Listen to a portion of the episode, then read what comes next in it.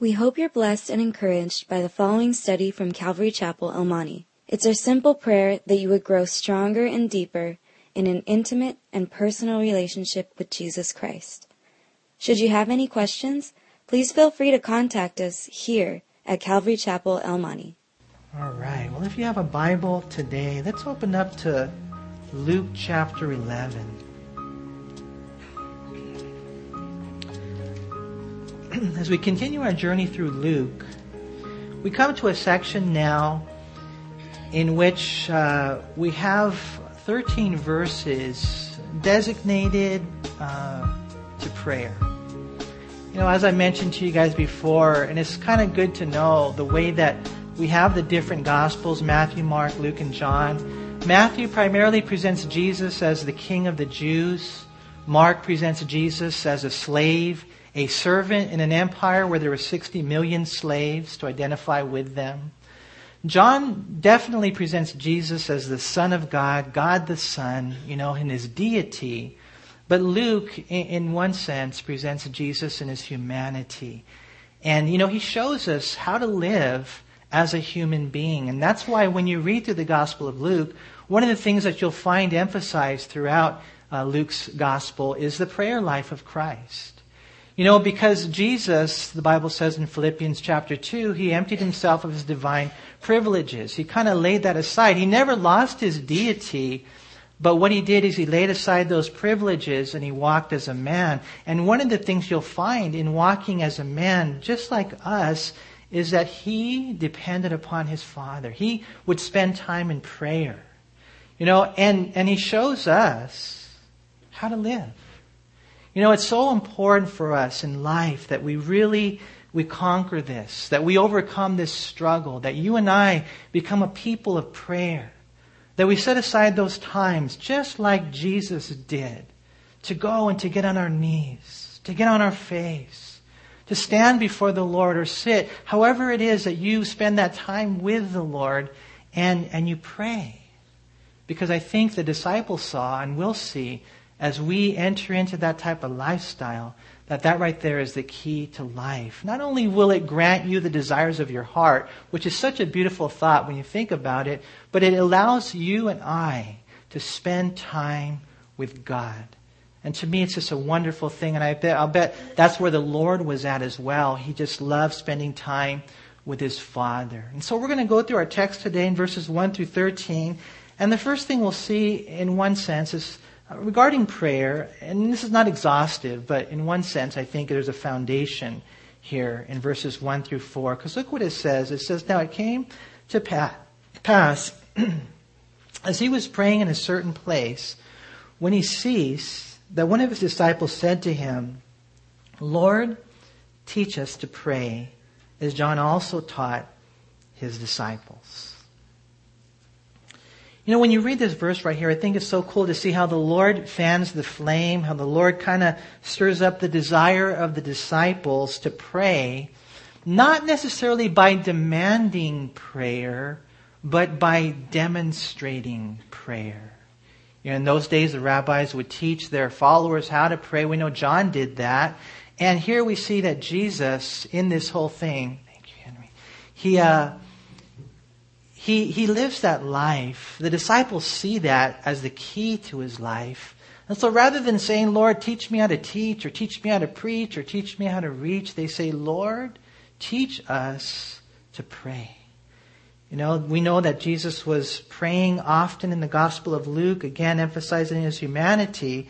The disciples see this as the core, the key to his life. And so we read in verse 2 that he said to them, when you pray, say, Our Father in heaven, hallowed be your name. Your kingdom come, your will be done on earth as it is in heaven. Give us day by day our daily bread and forgive us our sins. For we also forgive everyone who is indebted to us. And do not lead us into temptation, but deliver us from the evil one. You know, we know that Jesus had already taught this prayer years earlier in his ministry, Matthew chapter 6, verses 9 through 13. There you will find pretty much the same thing But here we see him repeat it at the request of his disciples. We read again in verse 2, he said to them, When you pray, say. Now, the account over in Matthew chapter 6, it says, In this manner, therefore, pray. And so, a question for you guys. Because I know a lot of us here have come from maybe a Catholic background, right? And, you know, when you were Catholic, when we were there, we learned this prayer. Not just Catholics, it's also Protestants, right? That have that in their heart. They memorized it. How many of you guys know this prayer by heart, just out of curiosity, right? You know, that's beautiful. It really is. But I would venture to say that there's a lot of you here that as Christians now, you no longer pray this prayer. You know, somewhere along the line, someone told you that you're not supposed to do that. And you know what? When I was reading this and as I was studying this, I thought, you know what, Lord? I don't know if that's necessarily the case. You know, the problem I think with us a lot of times is that when we memorize a prayer, a lot of times, and especially prior to becoming Christians, you know, it was meaningless to us. It was kind of like a meaningless mantra. You know, there's so much here, and if we wanted to, we could dissect it. Warren Wiersbe has a wonderful book just on this prayer. It's an awesome book, if you can. But you know what? I, I want to just add to that that there's nothing wrong with just praying this prayer as long as it's a fresh fire, as long as you mean it from your heart. I mean, the Lord said, Greek word is lego, when you pray, say. And then he gave us this, this model prayer. And think about it. You know, there's a lot of things in this prayer that I think we as Christians need to constantly contemplate. Our Father, who is in heaven, hallowed be thy name, exalting the name of our God, of our Father. What a beautiful relationship that we have. Our Father who is in heaven, hallowed be thy name. Here's thy kingdom come. Thy will be done on earth as it is in heaven. There's that Maranatha. There's that constant, you know, contemplation on our Father, on reverencing God, exalting His name, on seeking His return so that He can set up His kingdom on earth, literally there in Jerusalem, and man, setting up His kingdom in our heart. Lord, your will be done on earth as it is in heaven. Lord, give us this day our daily bread. I mean, there's things that we need, you know, and I know that we know that we don't get any meals uh, unless it comes from the hand of God. When you pray, you guys, when you guys have lunch and, and dinner and breakfast, do you guys pray before you eat, just out of curiosity? Because if not, you're, you know, you're bad sinners, right? And we, we pray, and it's not just a formality, at least it shouldn't be, right? We pray because we know that everything comes from Him. He knows our needs. Now, this could be just physical. I, I believe it's probably both physical and spiritual, right? But everything comes from Him. Lord, you know our needs. And Lord, here it is. You know one of our greatest needs is to be forgiven. Lord, because there's no one who does not sin against you. Lord, there's things in my life that I'm aware of, that you're putting your finger on, that you're identifying so clearly my sins, the way I treated my wife, the way I treated my kids, the way I've neglected maybe my quiet time with you, the pride that creeps in, sometimes the anger. I mean, there's so many things that, that we don't clean up. You know, and that's why it's so cool, you guys, to be able to pray this prayer because in, in one sense, it's like real quickly you're going over things that are so important our Father. Behold, what manner of love the Father has bestowed upon us that we should be called children of God. Our Father, who is in heaven, hallowed be thy name. And you're exalting him the way he should be exalted. See, and you're just real quick, you're going over these things. Your kingdom come. Jesus, I cannot wait Maranatha, for you to come. And maybe it'll be today. Your will be done. Not mine, yours. On earth, just like it is in heaven, Lord. And give us this day our, our daily bread and, and forgive us of our sins. And then you can even spend time right there just you searching your heart. One of the sins I think a lot of us struggle with is maybe even forgiving others. And so Jesus even puts that in the model prayer right there. For we also forgive everyone who is indebted to us. Because a lot of times that gets in the way, and that's a very important principle in the kingdom of God. The Lord said, and it's kind of a mysterious thing, I won't forgive you unless you forgive others.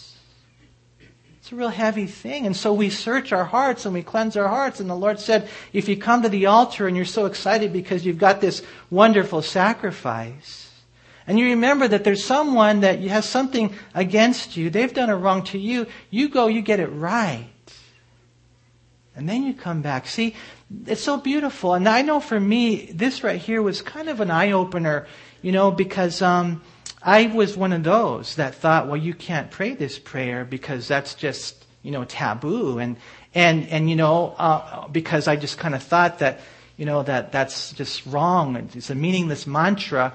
But I'm learning more and more that memorized prayers are not always bad as long as they come from your heart. You guys remember the act of contrition? Do you guys remember that one? That's a beautiful prayer. Okay, now I'm not telling you to go backwards or anything. Don't get me wrong, okay? I have a really neat book in my library. I keep wanting to bring it out. If you come back for third service, I'll have it for you, okay? but, um, it's a really neat book of one prayer for each day. Beautiful, beautiful book. Nothing wrong with that. The main thing is that now that as we have the Spirit of God living inside of us, it means so much more. I mean, it means everything. Lord, forgive me. Because a lot of times we'll go through our prayers and we won't even think about stuff like this. And the Lord just brings the, the main things to heart. He lays down that foundation. In verse 4, and do not lead us into temptation, but Lord, deliver us from the evil one. You know, who knows what's going to happen today? You start your day, it's a Monday, you think it's just nothing's going to happen. And who knows what the devil has planned for you. Do you know? I don't know. This might be a day that will change everything. That's why we can never go out on our day without having first checked in with our God and putting on our armor. Because I'll tell you what, I am no match for the devil. And neither is, are you. You know, the Lord came to Peter. He said, Peter, Satan has asked for you that he may sift you as wheat. Today's the day, Peter. Today's the day that you need to pray. You know, and that's why it's such a beautiful prayer. Lord, I know you won't lead us into temptation. God never does that. James chapter 1, it talks about that. You know, we follow the enemy a lot of times because our flesh wants that. And that's why it's so important for us to check in with God. You see, right here we see God, the Lord Jesus Christ, giving us, in one sense, a, a, foundational prayer. And I'm not saying that you have to pray this prayer. And one of the things I encourage you to do, be careful. You know, you don't do 10 Our Fathers and that type of thing, you know. But I would encourage you to, to be open to, you know, praying this type of prayer when it comes from your heart and just knowing that that's really the main thing because there are some principles here that are very important for us to constantly bring before the Lord. And that's why Jesus said, when you pray, say. And He gave us that, you know? And so there's the foundation there. And, and, then we see in verse 5 the illustration. Look what he says. He said to them, Which of you shall have a friend and go to him at midnight and say to him, Friend, lend me three loaves, for a friend of mine has come to me on his journey, and I have nothing to set before him. And he will answer from within and say, Do not trouble me. The door is now shut. My children are with me in bed. I cannot rise and give to you. I say to you, though he will not rise and give to him because he is his friend, yet because of his persistence, he will rise and give him as many as he needs. You see, I know how important prayer is. I know that the Lord tries to communicate that to us, and He demonstrated that, and it stirred up the desire within the disciples. And so they asked Him to teach them to pray, not in a demanding form, but in a demonstrating form. They came to the Lord because they saw that in His life, and He gave them some words But, but it's kind of cool right here. What he does now is he moves from the foundation to the illustration. And you know how it is for those of you guys who teach the Bible, it's kind of a funny thing. A lot of times the illustrations are the only things they remember. you know, the, oh, I remember you told that story. And it's so cool though, because it's alright, I guess, in one sense. You know, as long as you remember the meaning of the story. And so the Lord here, He gives a story and what he tells them is that basically when you pray, this is the way that you, I want you to see it. You see, Jesus says, imagine that there you are and your neighbor who also happens to be your friend, he comes over at midnight and he's pounding on the door.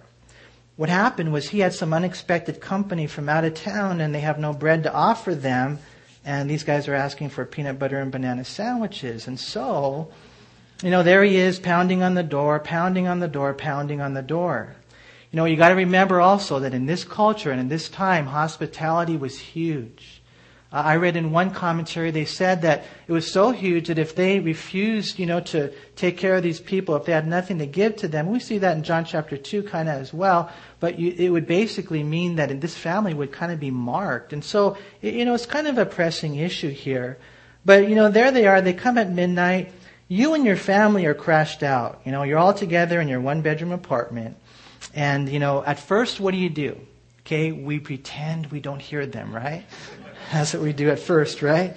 And so you whisper to your family, listen, don't make a noise, you know, maybe they'll leave, right? Uh, but what ends up happening, this neighbor does not leave. They keep pounding on the door. I know you're in there, you know? And they're persistent in their knocks. They have no shame which is really the Greek word here. This word right here doesn't just mean persistent, it means unashamed. We're going to see that's important as we go through our study today. But you know, there they are, they're persistent, and so what do you do? You kind of get up and you speak on the other side of the door, What's up? We're asleep. Come back tomorrow. but they don't just knock, they talk and they tell you their dilemma. And they say, Hey, friends come over, we don't have any bread. Can you help us out? And so what do you do? Well, Jesus here knows what we would do. You get up, you're a little surprised that they would have the audacity to do that, but you end up giving them some bread, not simply because they're your friends, but primarily because you want to go back to bed, right? And what ends up happening is this, that their unashamed, persistent prayer got them what they wanted. It says right there in verse 8, it's interesting, as many as he needs. Interesting. And so the Lord here, He gives that illustration and then He makes the application in verse 9. So I say to you, ask and it will be given to you, seek and you will find, knock and it will be open to you. You see, that's what the Lord says. Listen, you guys, I'm telling you some words regarding a prayer, and I want to give you illustration about the prayer, but this is what you have to do. You and I must take this home and begin to pray like this guy prayed. And we know in the literally in the Greek language, keep on asking, keep on seeking, keep on knocking. You know, sometimes you guys, it's a crazy thing. We do not have because we have not asked. You know, that's what James chapter 4 verse 2 says. The reason that you don't have what you need, the reason why their lives aren't being changed, the reason why, you know, you find yourself in whatever the struggle is, is simply because you have not asked. But then this Greek word right here is an interesting word because actually there's four different Greek words for ask. This particular word usually refers to asking for something to be given rather than to be done. Basically, what you're saying is, God, I need what only you can give me. And that's the type of God that we have. He's the one who has the ability to grant us those things. He's the one who has the heart to grant us those things. But all he's doing is he's waiting for us to come and to ask like this. Say, I say to you, keep on asking, keep on seeking, keep on knocking. In other words, this is what he's saying. When it comes to prayer, don't be a splitter. Don't be a quitter. You pray repeatedly, unashamedly, almost unreservedly. What a difference it will make in our life if we can follow after the footsteps of Jesus and become a Christian really believing, really receiving, knowing that our God is so good. willing to grant us the desires of our heart. Now again, this doesn't mean we get what we want when we want it. Jesus is not a genie. He's not teaching name it and claim it, blab it and grab it. We know that's not what's going on right here, right? Jesus is not teaching the word faith, false teachers doctrine. He's not saying to be insistent, but he is saying to be consistent. He is saying to be persistent. He is talking about really believing and really receiving and really praying. He encourages us to, to be really looking up. He wants us to have that in our heart by not so easily giving up. Because most people, when they knock on the door, you know, because I've done it. I remember I had jobs. I used to go and sell the LA Times, I think when I was like 10 years old. I'd go to the houses and knock on doors, and if they don't come after three knocks, then you're out of there, you know. A lot of people, that describes their prayer life.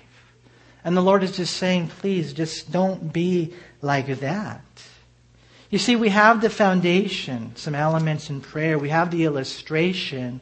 God gives us the application, and then He gives us the explanation. Because look what it says in verse 10 For everyone who asks receives, and he who seeks finds and to him who knocks, it will be opened.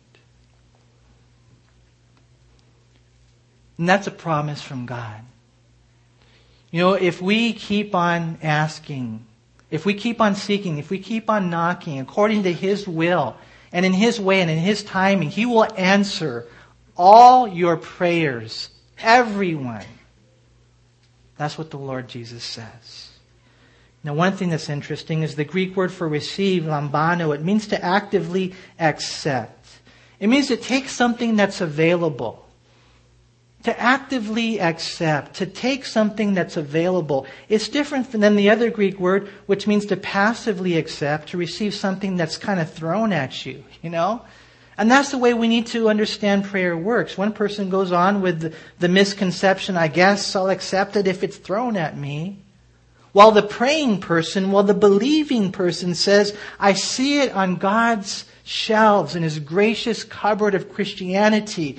And Lord, I'm asking you, you know, stretch me, allow me, Lord, to lay hold of that which you have for my life. You see, that's what prayer is. Your answered prayer is rooted in great faith. The type of prayer is receiving prayer, finding prayer, opening prayer. You know, receiving the necessities of life, opening doors of opportunities for ministry, finding the will of God, maybe even finding the face of God. But this is a person who really prays. You know, if you think about it, and I can maybe take that illustration a little further. Let's just say there's a family that needs bread, but this time they're not your neighbor, this time they live somewhere in the local village. And so when the need arises, they look you up in the yellow pages. So there they find it. There's Bob's bread shop, right? And that's where you live. That's your business, right? And so what do they do? They call you on the phone. You know, and you're like, well, it's after hours, you know, so you don't answer the phone, right?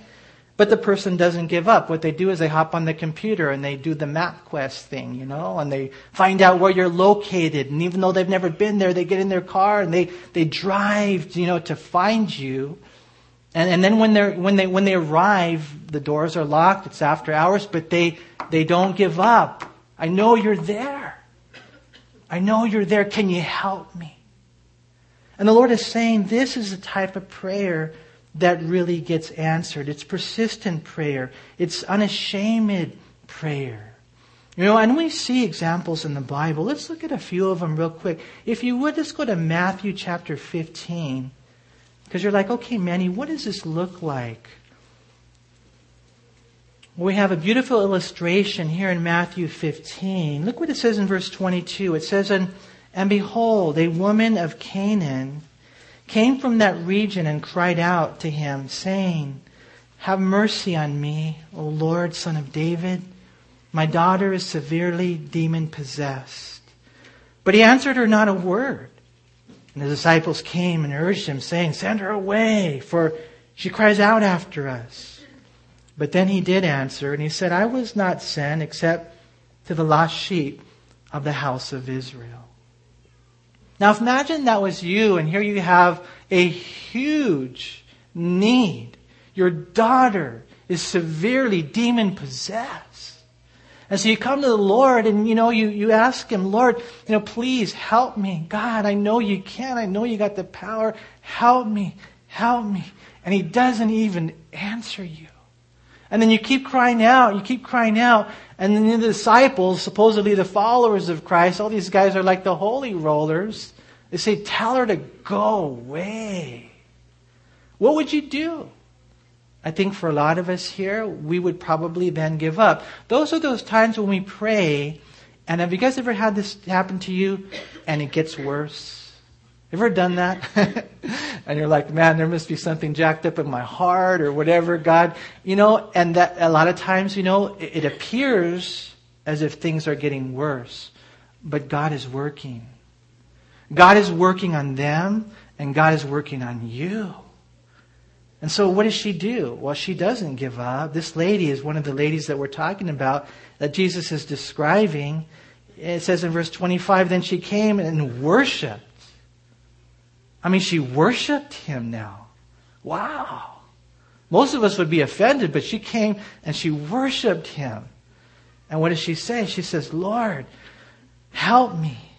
But he answered and said, It's not good to take the children's bread and throw it to the little dogs. Again, a statement that probably could be easily misunderstood and she could take offense at. But she says in verse 27, Yes, Lord, yet even the little dogs eat the crumbs which fall from the master's table.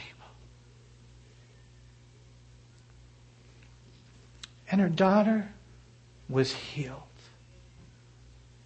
You know, and this is a demonstration of the way that we wrestle in prayer. You know, things might get worse and you might be discouraged and, and you might want to go away and give up. God says, no. Keep praying. Keep believing so that you can be receiving. Here's a great example of prayer. Another one is over in Mark chapter 10, if you would. I love this one too. This guy is so cool. Mark chapter 10. Look what it says in, in verse 46. It says, Now they came to Jericho, and as they went out of Jericho, his disciples with a great multitude, blind Bartimaeus, the son of Timaeus, sat by the road begging. And when he heard that it was Jesus of Nazareth, he began to cry out and say, Jesus, son of David, have mercy on me. Then many warned him to be quiet. But he cried out all the more, Son of David, have mercy on me. He wasn't coming in his own righteousness by any means. He was coming as a man with a desperate need. He was coming not, this time, not praying for his daughter, but praying for himself. And I'll tell you what, you know, a lot of us here, you know, we have so many things going on in our own heart that only we know. And we need to come to the Lord. But one of the things that's so cool about this is I love the way that blind Bartimaeus was just unashamed. I don't care if people think I'm crazy. I don't care if people think I'm weird. I am going to cry out, Son of David, have mercy on me. You Now he can't see. You know, and basically he's just, he's just, man, unashamed. You know, kind of like I think God calls us to, to do. And I, am not saying you have to do this literally, but may, maybe you can. You know, there you are in your house, man, and you're praying out loud. And your kids think you're crazy, but that's all right, you know? There you are in your middle of the fellowship, or maybe it's not even a fellowship. Maybe it's a secular event, and somebody tells you about a problem they have right there and right then. You're not ashamed. Let's pray. And right there you pray. It's that unashamed prayer. Lately I've been doing this more. You know, just praying out loud. God, and you know, it's an awesome thing. What ends up happening is as a result of that, here comes the devil again, the discouragement. He just does not want us to pray. He does not want us to cry out. Oh, be quiet. They warned him, it says, to be quiet. But blind Bartimaeus, he cried out even more. And so it says in verse 49, so Jesus stood still. So Jesus stopped in his tracks. Somebody caught his attention. That's kind of the way it works, you know? You, you get God's attention because you're unashamedly, unreservedly, repeatedly believing in God. So Jesus, it says, he kind of slows down and, and he's still. He stood still and he commanded him to be called. And then they called the blind man. They said to him, Be of good cheer, rise. He's calling you. And throwing aside his garment, he rose. He came to Jesus. Jesus answered and said to him, What do you want me to do for you? And this is so beautiful. The blind man said to him, Rabboni, that I may receive my sight. Then Jesus said to him, Go your way. Your faith has made you well. For the blind to see. Nothing's too big for God. You see, and we learn from this what that asking and, and seeking and knocking is, what that persistent prayer is, what that unashamed prayer is. And you know, they're not just stories for us to say, oh, they're so good. I, you know, blind Bartimaeus, the Syrophoenician woman, I see that. No, there's stories to change our life. There's stories to change our prayer life. To believe like this. You know, there's one last story. If you want to go back to the book of Genesis. And this one's kind of cool. And it shows a persistence, but it also shows an element, I think, in which we see God, He answers prayers because He sees the deepest part of our heart. He knows what we're really asking for.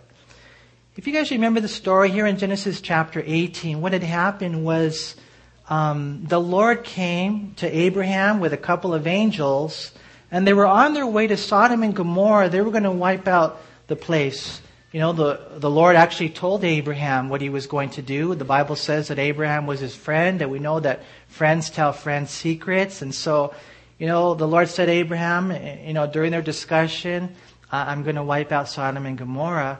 But right away, what had happening is Abraham's life is in his mind. He said, wait a minute, my, my nephew's there. My nephew Lot, he lives there with his family. And so what happened is the, the wheels began to turn and he began to do what? He began to intercede for them. And so it says that the men in verse 22, they turned away from there and they went toward Sodom. That's the angels. But Abraham still stood before the Lord. And Abraham came near. I like that. Came near and he said, Would you also destroy the righteous with the wicked? Suppose there were 50 righteous within the city. Would you also destroy the place and not spare it for the 50 righteous that were in it? Far be it from you to do such a thing as this, to slay the righteous with the wicked, so that the righteous should be as the wicked. Far be it from you. Shall not the judge of all the earth do right? Now, you read that, it's kind of interesting. It's almost like Abraham, I don't know, he's, he's, he's talking to the Lord, but he's kind of just like basically communicating things that he knows about the Lord. And that's why it's important and it helps you in your prayer life to know the Word of God. And so he's kind of like just saying, Lord, I know this is how you are, Lord. And then he begins to intercede. And, and so it says in verse 26, the Lord said, If I find in Sodom 50 righteous within the city, then I will spare all the place for their sakes. But Abraham doesn't stop there. It says, Abraham answered and said, Indeed, now I am but dust and ashes have taken upon myself to speak to the Lord. Suppose there were five less than the fifty righteous. Would you destroy all of the city for the lack of five? And so he said, If I find there forty five, I will not destroy it. And he spoke to him yet again, and suppose there should be forty found there. So he said, I will not do it for the sake of forty. And then he said, Let not the Lord be angry. And he just keeps going, huh? It's kind of like bartering, bargaining, bargaining with the Lord. You know, I don't know. Let me see if I can get him lower and lower. And suppose there should be 30 found there. He says, I will not do it if I find 30. And he said, Indeed, now I have taken upon myself to speak to the Lord. Suppose 20 should be found there. So he said, I will not destroy it for the sake of 20. Then he said, Let not the Lord be angry, and I will not speak but once more. Suppose 10 should be found there. And he said, I will not destroy it for the sake of 10. And so the Lord went his way as soon as he had finished speaking with Abraham, and Abraham returned to his place. Now, when you read the story right here, you know, I don't know for sure. You know, maybe Abraham was really praying for the city. You know, maybe he was just saying, okay, Lord, 50, 45, 40, you know, and going all the way down to 10. Maybe he was praying for the city. But more than likely, what was he really praying for? He's praying for his nephew. Huh? He's praying for Lot. The Lord didn't find ten righteous there. He destroyed the city. But he still he still answered Abraham's prayer. And he rescued Lot. And that's the beautiful thing about God. You know, we don't know what we're supposed to pray for. Abraham did his best. He thought now Lot was covered.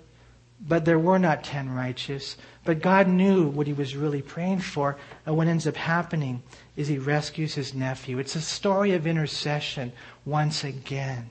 It's a story of an individual asking and seeking and knocking.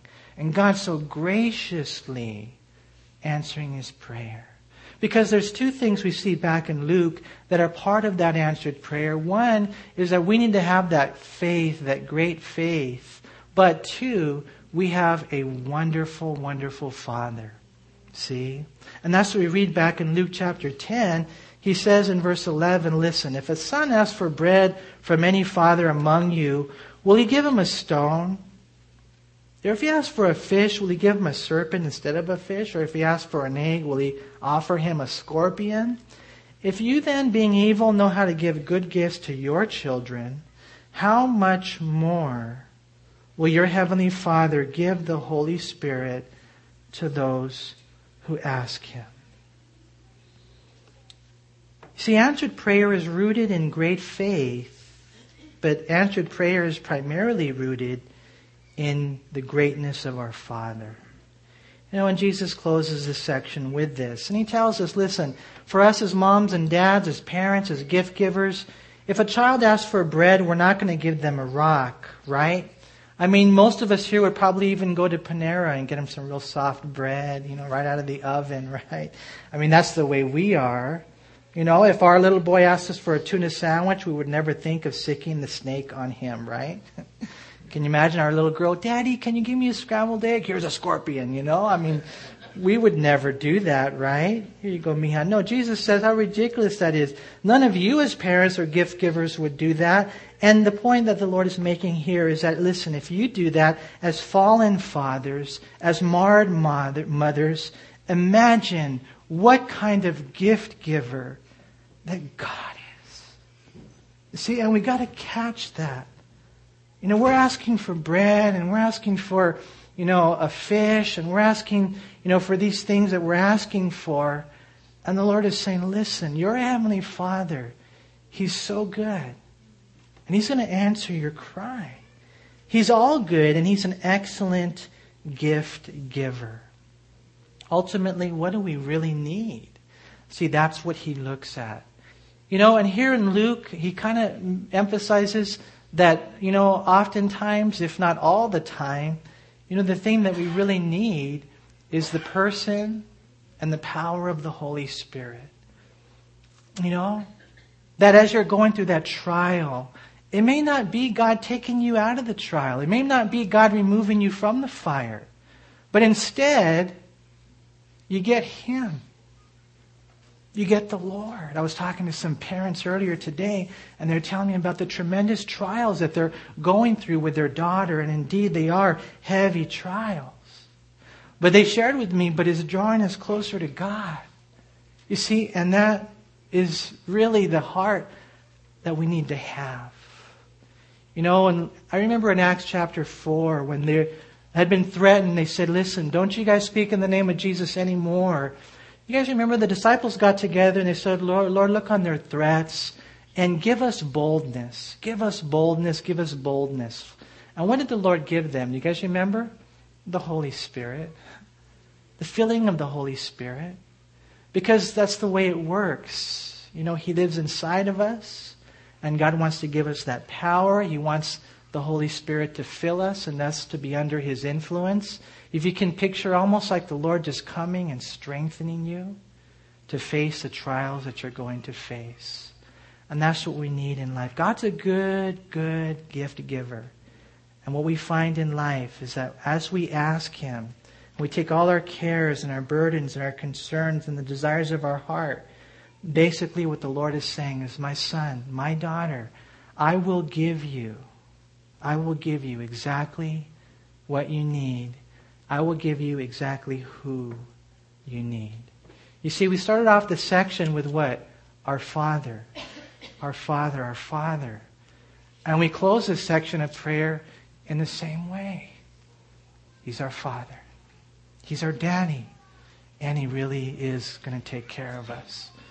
My encouragement to you today, for us today, is not only, you know, to necessarily, you know, pray in this way. I mean, of course, ask, seek, knock, and all these things, believing and receiving. But man, my encouragement to you today is, is to really pray.